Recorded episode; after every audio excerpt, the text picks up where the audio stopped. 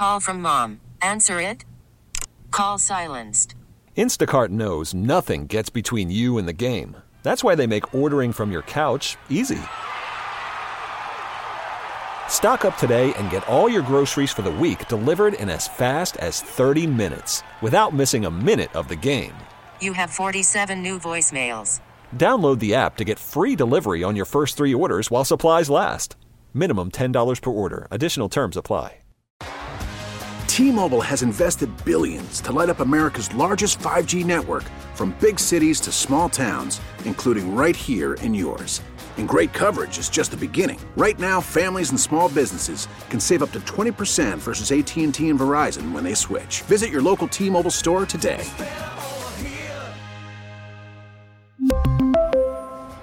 Plan savings with three lines of T Mobile Essentials versus comparable available plans. Plan features and taxes and fees may vary. 97.1 FM Talk Podcast. Good afternoon on a beautiful day in St. Louis. I uh, hope everyone enjoyed their President's Day holiday. Sue, did you enjoy your holiday? I totally did. Thank oh, you. Man, I'm hoping that you did. Fred, did you enjoy your holiday, your day off yesterday? I did. It was great. I listened to you in the morning. I listened to part of you in the morning. Uh, Fred, uh, Fred listened. He says he listened like the whole thing. What, I you did. Didn't, you didn't trust me. You didn't have to do that. And he, I think he was nervous for me, maybe because I filled in for Brian Kilmeade yesterday on the syndicated show. And I, I don't know if you heard me tell the story, Fred, but the one thing that was disadvantageous to my brain functioning, Sue, at 3:15 yesterday morning there was a beeping in my in my house. I had the alarm set for like 5:45, right? So there's this beeping, and it sounded like it was. At first, I thought um, I'm waking up. My wife's waking up. I thought it was like the uh, the smoke detector. You know, when the battery goes yeah. dead. But it was my 80. This has happened before too. It's my ADT alarm. The battery backup on it was going bad, so it started beeping, and we're trying to figure that out. Well, then I was pretty much up at you know. 3:15 oh, yesterday morning. But um, happy. It was weird. Yesterday was weird just because I was done. You know, one thing people probably don't know, just to offer a little insight into the way things work, is I started doing Brian's show at 8 a.m. yesterday morning Central Time here at the station. Now that hour didn't air until 11 o'clock here. Does that make sense? Yes, but no. So the, the show starts on 97.1 at 9 a.m. That hour Brian's live, the 10 hour Brian's live usually. So I was live in the 9 and the 10 on this station, but then they replay the third hour. And stations do this from across the country depending mm. on when, you know, they pick it up. So what what changes then is like I'm going to tell you here this afternoon that Riley Gaines is coming up in the five o'clock hour because I had Riley Gaines on the show yesterday for Brian, Love and it. she was fantastic. But I couldn't. I offer that as an example because on on his show in the hour as I start the hour, I can't say, "Hey, Kenny Coming Wallace up. is coming up in the next hour," or Senator Schmitt, because you're only to assume that people are there for the hour. It's not that big of a deal, but it's a different mindset, and It would be. You know, I, I got through it okay, and I appreciate Brian inviting me to do it. But it was weird just because I was done with everything by 11 o'clock, and then I had the day I played racquetball yesterday, and by six o'clock last night, I'm like, hey, what the hell am I going to do with the rest of my day? because I it just was odd. You know, It's usually not- I'm you're not getting used home to that at six. But I watched this documentary called. Uh, What's it called? Lover, Stalker, Killer. Jane recommended it last Friday. She did. On Netflix. It's really good. We'll talk about that a little bit later. But let's start with Kansas City and what happened there today. And Fred, I think you'll admit that some of this is just a little confusing. I think I'm we've sorted it out. Right. I'm real confused. So the, the headline today is that two more people have been charged with murder in connection with the death of Lisa Lopez Galvin. She was the disc jockey. Well, right, because your question would be, wait, two more people. So here's what we think happened. The juveniles that were cited last week as the people who were involved in this shooting, they were charged, their names not released last week. Now, we don't know the specifics about the charges, but we think that these two kids were charged. Today, the prosecutor in uh, Jackson County, Jean Peters Baker is her name, announced that they have charged Lyndell Mays and Dominic Miller. Those are both adults. They have both been charged with second degree murder as well as two counts of unlawful use of a weapon and armed criminal action. Here is Jean Peters Baker sort of announcing some of this. Uh, Mr. Mays is being held on a $1 million bond. Now I'm going to go to the second individual uh, that we have charged. That individual is Dominic Miller. He was also charged last night uh, for his participation in the events uh, that occurred last week. He is an adult and he is in custody. And again, um, this individual, my office has had no prior contact with this individual either. His charges um, are the same. That is murder in the second degree, felony murder.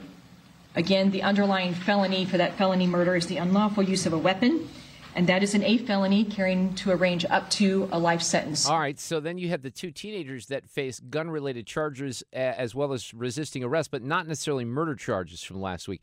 So here's the story that she told. And I think some of this we, you know, the, the one thing I think became apparent to all of us when this happened is the audio of the gunfire was nuts, right? It sounded like fireworks. You can even see on the video Yeah. if you watch the aftermath. Even the people in the immediate uh, vicinity of this shooting, they thought it was fireworks. So some of this makes a little bit more sense when you hear what happened or what they think happened on uh, Wednesday. From the evidence, it appears that defendant Mays, that's the first person I, I read off charges on, defendant Mays was in a verbal argument with another individual. And the evidence um, does not reflect in these early moments that there was any prior history between these individuals, Mays and the individual he was in some kind of verbal dispute with. There was no connection uh, to each other, those two individuals. Now, that argument very quickly escalated to Mays drawing his firearm, a handgun. Mays fired or Mays pulled his handgun first. Almost immediately, almost immediately, others pulled their firearms. Defendant Miller uh, was one of those individuals. While both adults um, are charged with murder, the evidence tells us that it was Mr. Miller's firearm. Mr. Miller's firearm struck Lisa Lopez Galvin. Okay, so here's I'm going to um, put a little bit more of this together. Okay, what they thanks. say is that after the shooting, this guy, Mr. Miller, was found in the center median of Pershing Road. Paramedics and law enforcement responded to the shooting, and a witness tells investigators, and, and this may be what we saw on the video of the tackle, because someone says that he tackled Miller because he saw him carrying a black firearm in his waistband. The witness says he heard Miller saying, I'm shot, I'm shot. So the medical personnel take this guy in a red wagon, Miller, to the medical tent. The EMS workers found a gun with live ammunition in the uh, in the wagon where they were working on him. The detectives interviewed Miller at the hospital on Friday. He then admits to being armed with a Taurus G3 9mm handgun at the rally. He told police that he had seen a man armed with a handgun shooting at him, and so he returned fire four or five times, the court document stated. Now, you, you, Mr. Mays, if you heard the prosecutor, he was the one, Mr. Mays was the one that shot, I think, first and, and really kind of drew first. So this guy is responding to that. I don't know if that makes any difference. Um, but they found out that the bullet that killed the disc jockey, Lopez Galvin, had been fired from Miller's weapon. Both of those guys are still in the hospital, according to reports right now. The bond set at $1 million. And then the other thing that the prosecutor made very clear today is that they, they still want to find more shooters. They think that there were other people who were maybe shooting or that it, at the very least pulled out weapons. So they're looking for more videos. The FBI's kind of set up a, a site where people can put videos and pictures on, et cetera. Where were the kids? They're all in the same thing. We don't know. You I know, don't understand I, think any- so. Yeah, I think we because we don't know a lot about what what you know was going on with the juveniles. We just don't have the answer to Okay. that at this point. So I, I don't know what to tell you because we didn't. We weren't given a lot of information last week, and I think the assumption was always, well, wait a second. And I'm going to address some of the uh, the race issues here because this became important last week. The uh, I left. I guess I would even say this after the roundtable on Friday, thinking, well, you had two shooters, Right. and it, they were both kids. Well, now now it seems like you got more than two shooters, or at least more than two gun charges. So these guys are the guys that were primarily responsible for the gunfire. Whatever happened with the kids, I don't know. Now. Mayor Q says this over in Kansas City in the immediate aftermath because Governor Parson said something about these thugs, right? I, I have respect for the governor. Uh, we get along well. I, I disagree strongly with uh, how he would describe that situation. I certainly do think this was criminal activity. It was lawlessness. But thugs is a dog whistle in the most classic sense. And I have seen this dog whistle time and again. There's this kind of giant conservative theory on social media now that the reason that mugshots haven't been shown is because the purported defendants are black, and if it were a white defendant, we would have just shown them. Well, let me uh, explain something to the listeners. Um, if it was a white defendant, believe me, we would have heard about it. It'd been nonstop white supremacy, especially if the guy was connected to anything related to Donald Trump. But in this particular case, the race of these suspects is being protected. And by the way, it's being protected even up until this afternoon. This was an interesting moment with Ann Coulter on Bill Maher show over the weekend. I mean, we don't know who did this shooting, by the way, the the, the Super Bowl shooting. We have We- some idea. What? If it were a white man shooting, we'd know. Who? Well, we don't know. But they, I mean, they haven't. That's how we know it's not a white man. I can tell you that much. you know, Bill seems stunned by this. I, you know, and he's usually a little sharper than that. I think. Do you think they're they're repressing that reporting? They wouldn't tell us about the um, transgender woman that shot up the Christian school for what, like a year? Um, oh, San Bernardino out here. Remember the crazy terrorist Muslims?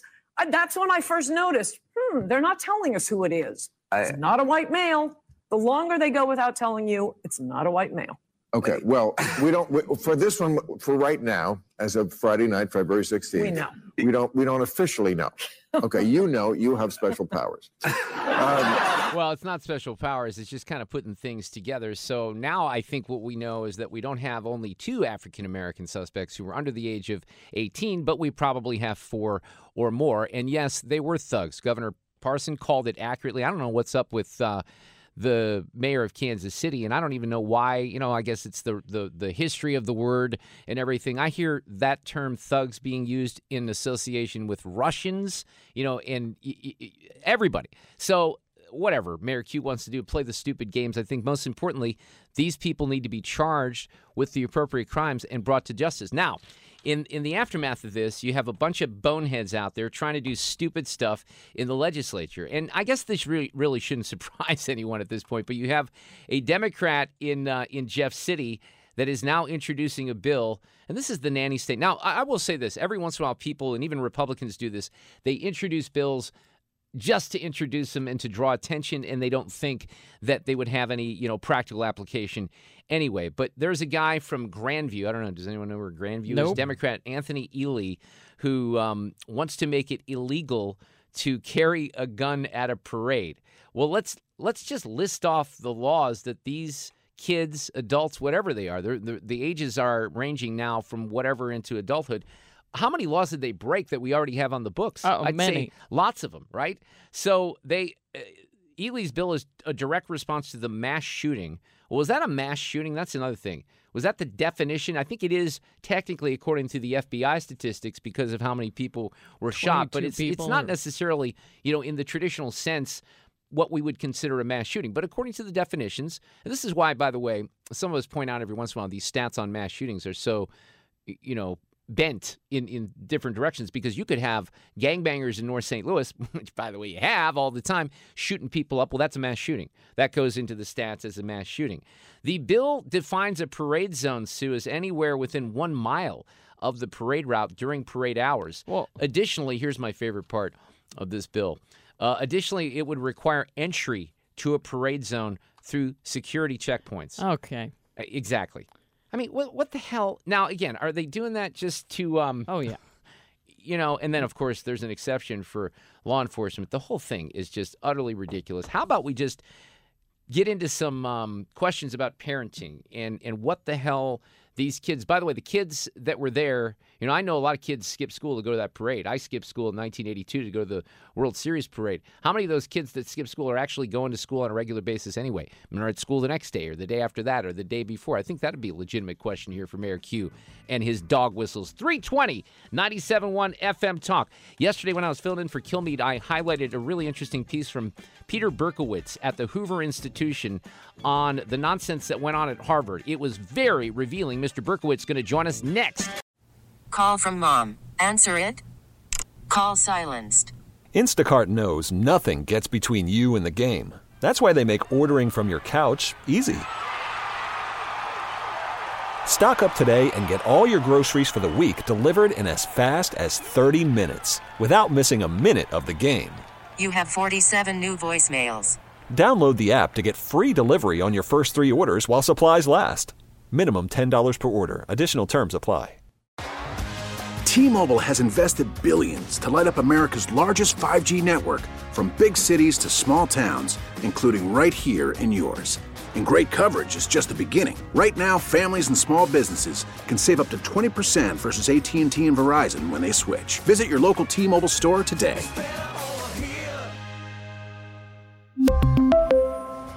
Plan savings with three lines of T Mobile Essentials versus comparable available plans. Plan features and taxes and fees may vary. After the end of a good fight, you deserve an ice cold reward. Modelo is the mark of a fighter. You've earned this rich golden lager with a crisp, refreshing taste. Because you know the bigger the fight, the better the reward. You put in the hours, the energy, the tough labor. You are a fighter, and Modelo is your reward. Modelo, the mark of a fighter. Drink responsibly. Beer imported by Crown Port Chicago, Illinois. Sue, I have the craziest story to share here in the next segment. There's a woman, some people might have heard about this a little bit. Her name is Charlotte Cowles. She's a financial columnist, of all things. Wow. And she let herself get scammed out of $50,000 in Oh. cash. And the details of this. Over the phone? Oh, no. It, it is, it's got to be one of the most sophisticated Oh. fishing expeditions that I've ever heard of when you hear the details. Because Oh, just I hearing the can't wait. headlines, when I heard about this this morning, I'm like, well, she must be the dumbest person on the planet. And she might be still, but when you hear I the doubt it. details, I think that you will be shocked. So we'll get into that here in just a minute. Dave Strom from hotair.com in the next hour. I had a great interview. I don't usually typically do this, but we had Riley Gaines on Kilmeade show yesterday when I hosted. She was fantastic. Truth be told, we've had a little challenge getting her on the local talk shows. Yes. But she was great. And she's got a book Oh, out I that I was wait. unfamiliar with, which is called Happy No Snakes Day. She talks about that. She was just in St. Louis and in Branson. So Riley will join us at 507. Taylor Burks will be here in the 5 o'clock hour. Naval Reserve Officer, good resume, former Boone County clerk, is jumping into that race in the 3rd District congre- congressional seat that Blaine Luetkemeyer is um, is leaving. You know, when I did Brian's show yesterday, I talked about this uh, column that Peter Berkowitz wrote that was in Real Clear, and I thought it was very, very revealing. We went one better here this afternoon. Peter Berkowitz, who is a senior fellow at the Hoover Institute, is with us this afternoon to talk about what he wrote about Harvard. Peter, how are you? Welcome back to 97.1 FM Talk. It's good to be with you. Thank you. I, I found this fascinating. I really did because what you did is you kind of highlighted this guy named Harry Lewis. so I want you to explain who Harry is. He published a column that really went into great detail about how some of this stuff at Harvard has occurred. And it's not really Claudine Gay's fault, is it? Well, uh, Harry Lewis claims it's not really Claudine Gay's fault, and he's got a point. And of course, his testimony is worth something because he's been at Harvard for 50 years. He was he's a class of uh, 68 at Harvard.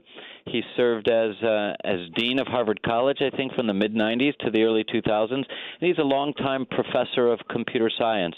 Uh, so when uh, Harry Lewis writes, on the one hand, the outburst of anti-Semitism is not Claudine Gay's fault, but on the other hand, uh, the outburst of, of anti-Semitism is Harvard University's fault because of its curriculum and because of the way professors teach it. You sit up and take notice. Yeah, absolutely. And I think that when people hear some of the details here of what Mr. Lewis did, it was a real simple experiment and exercise. I think we can also apply this to other universities of the elite nature like Harvard. I don't know, maybe Wash U here in St. Louis, and I could think of a few others. But explain to the audience what Mr. Lewis did. It was kind of simple, right? It was it was very simple, and uh, yes, I suspect you'd get similar results at WashU. Uh, all he did was go to the online course catalog for Harvard University. By the way, typical, typically at universities, you need a user ID and password to gain access to these course catalogs for some reason. In any case, he had a user ID and password, and he typed in um, words and terms that are. Uh, uh, part of fashionable left wing ideology. Terms like decolonize, oppression, liberation, white supremacy, intersectionality. And needless to say, he found abundant references to all of them. For, and for example, he couldn't find any reference to intersectionality before the year. Uh, uh, uh, 2000. In other words, he found what we would uh, imagine that Harvard's curriculum is overrun with fashionable left wing uh, assumptions, arguments, claims, and contentions. Yeah, so like decolonize, just in and of itself, he found is in the titles of seven courses and 18 more, and that's triple what it was before 2000. So there's a pattern pattern here with some of these words and the description of the courses, which is maybe not too surprising, but that's sort of his point. His point is, is that this stuff has kind of taken over academia. Uh, that, that's right. Uh, on the one hand, the um, the subjects or classes built around the stories of decolonization and decolonization. Of course, colonization means what countries like the United States and Israel do. Decolonization is what is demanded by um, uh, by the university's uh, left-wing critics. But it's not only the uh, the substance of the courses; it's also the manner in which the courses are taught. That uh, that Lewis, a former dean at Harvard and still computer science professor, criticizes, and he makes um, the crucial point that these courses are taught in such a way as to exclude dissenting opinion, which is a disaster for anything that wants to legitimately call itself education. So his remedy for this is here's where I have a disconnect, Peter, because I'd love for there to be a realistic path to maybe turn some of the stuff around. And I went to college in the early '80s. Remember my professors that you know were were barking about Ronald Reagan in courses that had nothing to do with politics, and I can only imagine how much on steroids this has got gotten you know in four decades. But in, you know, the genie's out of the bottle. I don't know how you can turn this around and what you could do. He talks about maybe having a little bit of affirmative action for conservative, you know, professors. Do we have any conservative professors in this country? Maybe one or two. Uh, well, we have we have very few, and uh, and in my my own view is that uh, conservative uh, affirmative action conser- for conservative professors actually would just actually make things worse because it would it would give the the university administrators even even more authority to look into people's uh, voting patterns. University administrators shouldn't be doing that. Yeah. If there's a way out, I think uh, it's this. First of all, you will need uh, brave uh, university presidents and provosts and deans. And second, you will need to focus actually on subject matter. So, for example, um, most universities lack um, serious courses on America's founding principles, on America's constitutional traditions, on war, on religion, on the great ideas that define Western civilization, on um, uh, political institutions, the great events, and so on. And these days, it's disproportionately conservatives who study um, the great ideas, the landmark events, and the leading institutions of the West. So we need brave, brave educators who demand that the curriculum be revolve around these matters. And if you can find professors to teach those courses, chances are pretty good that those professors are going to have conservative uh, conservative convictions. You know, it's interesting here that you highlight in, in when you wrote about this, Peter, you highlighted one of the courses in the 24 spring semester, and it's called yeah. Ignorance, Lies, Hogwash, and Humbug, which deals with fake news. Here's what I'd love to know. I, I think that's an interesting course. I wonder, rhetorically, I wonder if in that course they're going to teach about the things that happened with the Covington Catholic kids and Brett Kavanaugh and Kyle Rittenhouse, and the list goes on and on and on. I- I'm guessing no, they won't cover those types of issues in that course. Uh, I'm guessing that you are correct. Um, but of course, it's even worse than that. That single course is uh, is enough to qualify a uh, a Harvard student for the for the um, for the requirement in ethics and civics. That one single course. So, in other words, uh, even if you studied about also about the Covington kids and about Brett Kavanaugh, you could pass your ethics and civics requirement without ever having studied America's founding principles and constitutional traditions. I don't think a self-respecting educational institution. Um, uh, should allow that. And, and remind us that course is offered at a community college, right? No, that's Harvard University. It's Harvard University. Harvard right? University. Unbelievable. Yes. Wow. Peter Berkowitz, thank you for highlighting this. Fantastic. I really appreciate coming on here this afternoon. Thank you. Thank you, Peter. 335. A crazy, crazy story. I think I've even allowed myself enough time. I told Fred I might need hours to tell this story. You'll be blown away. I'm telling you, I'm not underselling I'm this one. in. It's coming up. Hey, Rob Bradford here. I have set out on a mission with my good friends at FanDuel to prove what I have known for some time baseball isn't boring. Now I have a daily podcast to prove it with some of the most notable people in the baseball world screaming baseball isn't boring from the mountaintops or at least agreeing to come on our show. Players, managers, GMs, and yes, even the commissioner of baseball, Rob Manfred. It has been a constant wave of baseball's most powerful voices. So join the revolution, subscribe, and soak in Baseball Isn't Boring. Listen on your Odyssey app or wherever you get your podcast. You'll be glad you did. So you know we spring forward in two weeks. No. two, two and a half weeks. It's two weeks from this Sunday. So I guess I'm being a little generous with the rounding up. Yeah, but I'll take it. I know. I noticed last night just being off because we didn't have to work in the afternoon. It was much lighter than I expected. I know we sit here every day and we look out the window, but, know, but it's, a good feeling. It's a beautiful day. So this is a, a crazy story, and I hope I give myself gave myself enough time to uh, to do it. I saw this story yesterday and I didn't read it, and I thought, well, this person has to be a big idiot because the headline is, and it's from a, a website called thecut.com. Okay. And after you hear everything, it would not be out of bounds to think to yourself, this whole thing is just made up. It's so crazy. They're just trying to get attention for the cut.com. That's how nuts this is, right? What? So the headline is The day I put $50,000 in a shoebox and handed it to a stranger, I never thought I was the kind of person to fall for a scam. Charlotte Cowles is her name. She is the financial advice columnist for thecut.com. Okay, and she is not old. I just looked her up. No, no, no, no. The details. Now, I- I'm going to share this story for a couple of different reasons. One, it's crazy entertaining. Two, if, and I think this is Charlotte's point, if Charlotte can fall for something like this, anybody, can. anybody can. And I will say this: that I've been getting more and more, you know, text messages, Mhm. emails, and calls that seem suspicious, and you know, my radar goes up. However. Just listen to the details. So she goes on a Tuesday evening this past October. I put fifty thousand dollars in cash in a shoebox, taped it shut as instructed, carried it to the sidewalk in front of my apartment, my phone clasped to my ear. Don't let anyone hurt me, I told the man on the line, feeling pathetic. You won't be hurt. Just keep doing exactly as I say. And then she tells the story about how a white Mercedes pulled to the curb. The man on the phone said, Do not look at the driver. Um, they knew her address, social security number, the name of her family members, that her two year old son was playing in the living room. He said that the home was being watched.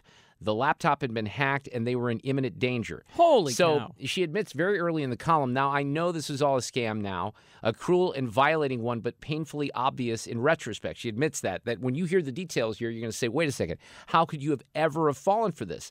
Here's what I can't figure out. She writes, "Why didn't I just hang up and call 911?"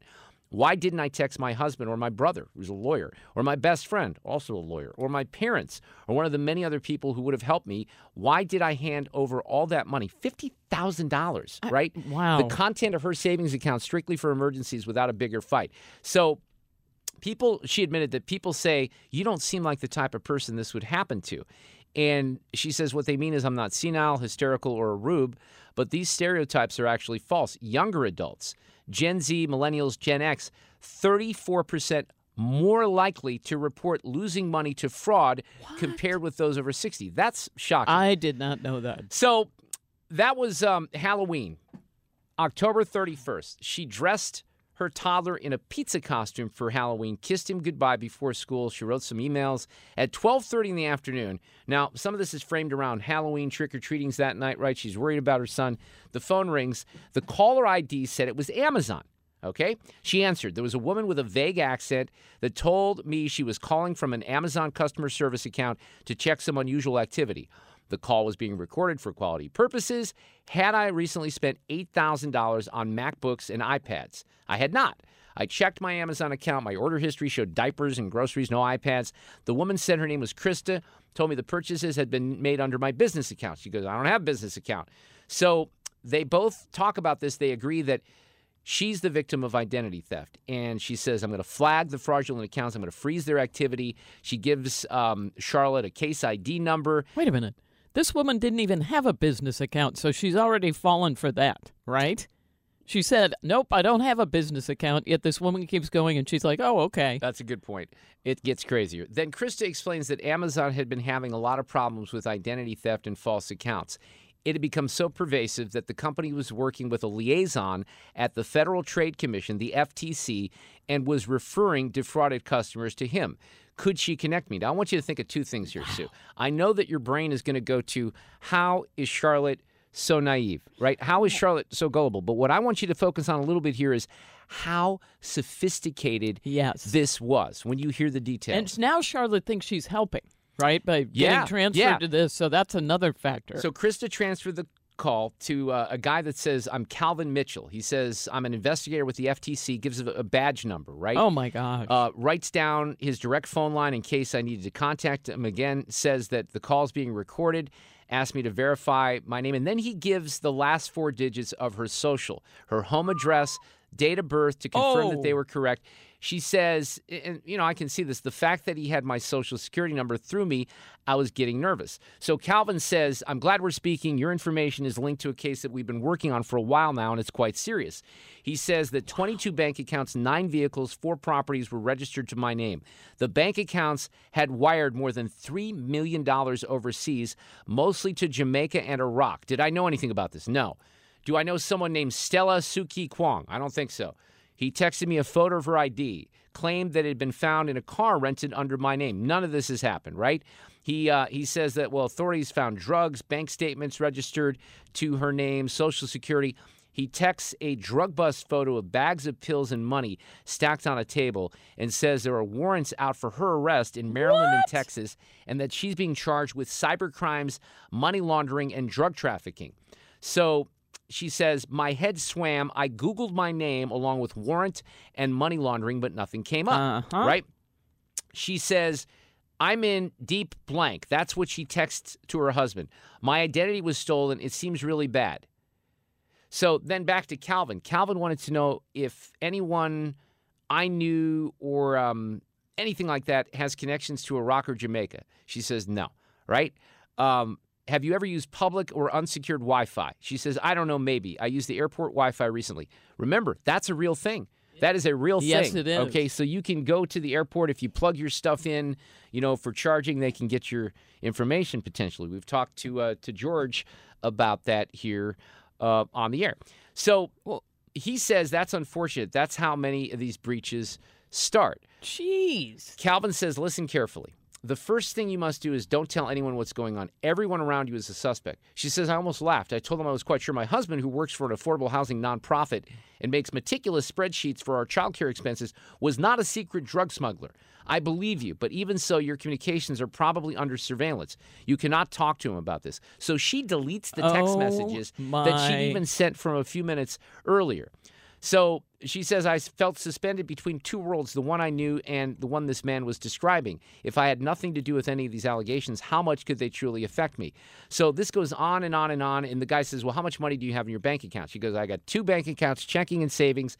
My balance is a little over $80,000. Now, what she says here is, She's a freelance worker in a volatile industry. She kept a big emergency fund and then she also set cash aside for taxes at the end of the year because Mm. they aren't withheld, which makes sense. And that's a fair amount of money to have in Yeah, two bank is. accounts, especially when interest rates are paying you probably more than your your savings account. But whatever, we'll we'll deal with Charlotte's you know strategy for saving money later.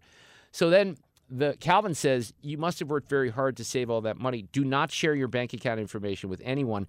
I'm going to help you keep your money safe. He says, I'm going to transfer you to my colleague at the CIA, who's the lead investigator on the case, and um, they're going to give you a nine digit case number. And the CIA agent's going to tell you what to do. CIA next. wouldn't have anything to do. Well, but it did. Oh no. Just because they said it did. Oh. So Charlotte says if it was a scam, I couldn't see the angle. It had occurred to me that the whole story might be made up or an elaborate mistake, but no one had asked me for money or told me to buy crypto. They'd only encouraged me to not share my banking information. They hadn't asked for my personal details. They already knew them. I hadn't been told to click on anything. So Right, that's, that's relatively interesting. She says she checked her bank accounts, credit cards, credit score. Nothing looked out of the ordinary, right? So this thing goes on. There's another guy that gets on the line. He's got a British accent, and he says his name is Michael Serrano. He worked for the CIA involving the FTC. Gives a badge number. She says, I'm going to need more than that. I have no reason to believe that any of what you're saying is real. He says, I understand. He told me to go to the FTC homepage, look up the main phone number. Now hang up the phone, and I will call you from that number right now. I did as he said. The FTC number flashed on my screen. I picked it up. How do I know you're not just spoofing this? I asked. It's a government Yeah. number. It cannot be spoofed. Oh, Apparently, it can't be, right? Um, I admitted that I had texted my husband. you must reassure him that everything is fine. In many cases like this, we have to investigate the spouse as well. The less he knows, the less he's implicated. From now on, you have to follow protocol if you want us to help you. Oh my God. I don't think I should lie to my husband. I said, I'm feeling stupid. He goes, You're being investigated for major federal crimes. By keeping your husband out of this, you're protecting him. Look, they had an answer, Sue. They had an answer for everything. Now, think about this. I'm, try- I'm not trying to let her completely off the hook, but her mind is just swimming, right? So, the, the stories then are consistent with what the other guy says. This goes on and on and on. The CIA says, I got to freeze your assets, right? But here's the deal how, how long do you need uh, how much money do you need to support yourself right? The guy says well there could be a trial. You might need to testify. And he convinces her to go to the bank get the money out. Don't tell them what it's for. You know he says in one case the identity thief was someone who worked at the bank. That's what he tells her. So she keeps him on speaker the whole time she goes Oh, to the bank my. the the person at the bank so she asks the teller for 50 grand the woman behind the window raises her eyebrows disappears comes back with a large metal box of $100 bills counts them out with a machine then she pushes the bills through a slot and there's a sheet of paper that warns against scams I thanked her and left. By the way, I didn't think it was even possible to go. I don't have fifty thousand dollars in my account, but I didn't even think you could go and withdraw that much in cash in just one day. So this goes on and on, and she ends up putting this money in front of her house. Somebody comes by, grabs the fifty thousand dollars. And She's what is it never seen it again. Sue, the Oh, money is gone. is now she was. You have some questions. I'm Yeah, gonna let her I do. answer some of the questions. Okay. Right. So why didn't you ask for help? Here she is on CNN. You're married, you had a family. Can you talk about that instinct to not reach out for help? Absolutely. There's actually a name for this. It's called blocking the exits. And um, and it, it's a, a really effective manipulation tactic. And Where they um, make it seem like you can't contact this yeah, person, don't. Don't. You're under surveillance. You're being watched. Your phone is tapped. Your computer's been hacked. They really make it seem like you have nowhere to turn.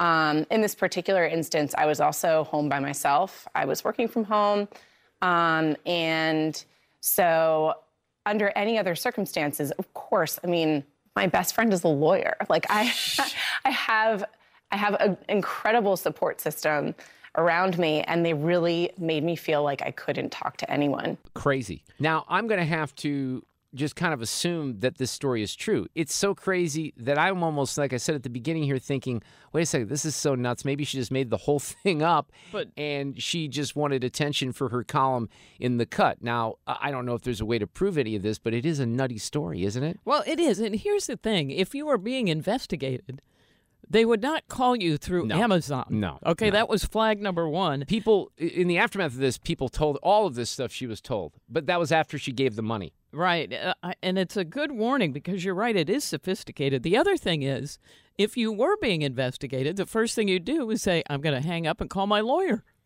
She says, if I had to pinpoint a moment that made me think my scammers were legitimate, it was probably when they read me my social security number. Now, she says that they only gave her the last four, right? Well, then that's not the whole. Yeah. so um, she goes, it was my brother, the lawyer, who pointed out that what I had experienced sounded a lot like a coerced confession. I read through transcripts of bad interrogations in law school to understand that anyone can be convinced that they have a very narrow set of terrible options. So uh, it's a psychological thing Wow. that happened, but how crazy is that? Now that's fifty thousand dollars she and, lost for and what thing. was that supposed to do? If the 50 grand was supposed to buy her out of something? No, or- it was essentially they were saying that you're being charged with money laundering. You have to give the fifty thousand dollars. We're going to keep that money safe for you. If you don't give us the fifty thousand dollars, you're not going to be able to live because all of your accounts Are are, gonna be um, hacked. Yeah. Oh, so genius they, and, and here's what here's they they went a little further than that. They said that what they would do is I forgot this detail is that we're going to give you fifty or you're going to give us fifty thousand dollars. We're going to then turn around and cut you a check from the United States Treasury for fifty thousand dollars. That a hard copy of the check would be delivered to her the next morning, and then she would also have to have uh, a, an appointment at the Social Security office because she had to get a new Social Security number. I mean, I'm telling you, these people think about the sophistication. All the people they had phone numbers, the trickery, and you know, you how many times did they do this to people, right? I can't imagine. I don't know, a couple, few hundred thousand. Oh, but you get a couple people, fifty thousand dollars, pretty good payday for a scammer. Crazy. Be careful out there. Get more at 971talk.com. T-Mobile has invested billions to light up America's largest 5G network from big cities to small towns, including right here in yours. And great coverage is just the beginning. Right now, families and small businesses can save up to 20% versus AT&T and Verizon when they switch. Visit your local T-Mobile store today.